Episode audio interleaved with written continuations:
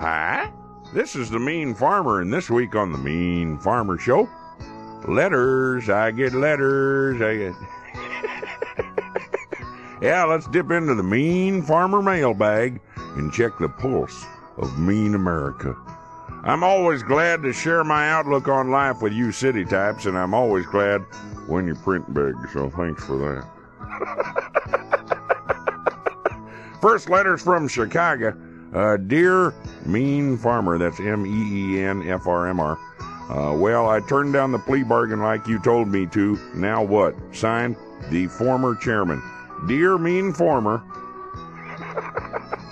when dealing with federal prosecutors, I've always found it's better to get them to plead. Get some pit bulls and go see them at their office, and if that fails, lay in some canned peaches and have a standoff.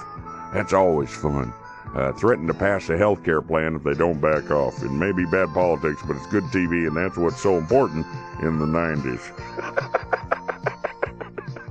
One more step, and it's employer mandates. Second letter from Milwaukee. Dear Mean Farmer, everybody's saying we should remember D-Day. I don't. What was D-Day? Surely it was important. Signed, Laverne. Dear Laverne, don't call me Shirley. Oh, you knew that was coming. Oh, you knew. D-Day is important. Just ask the sheep. Dip day! Dip day! If you never dip sheep on a humid day in June, you haven't lived.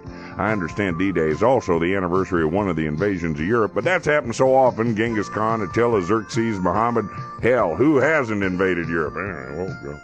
Third letter from Los Angeles. Dear Mean Farmer, what is truth? Signed, Shirley MacLaine. Dear Shirley, don't call me Laverne. Sorry. What is truth? Oh, simple. I think it was a drug hippies sold in Haight-Ashbury in the 60s, but I believe it's all gone now. Next week on the Mean Farmer Show, it is D-Day, so let's find the sheep.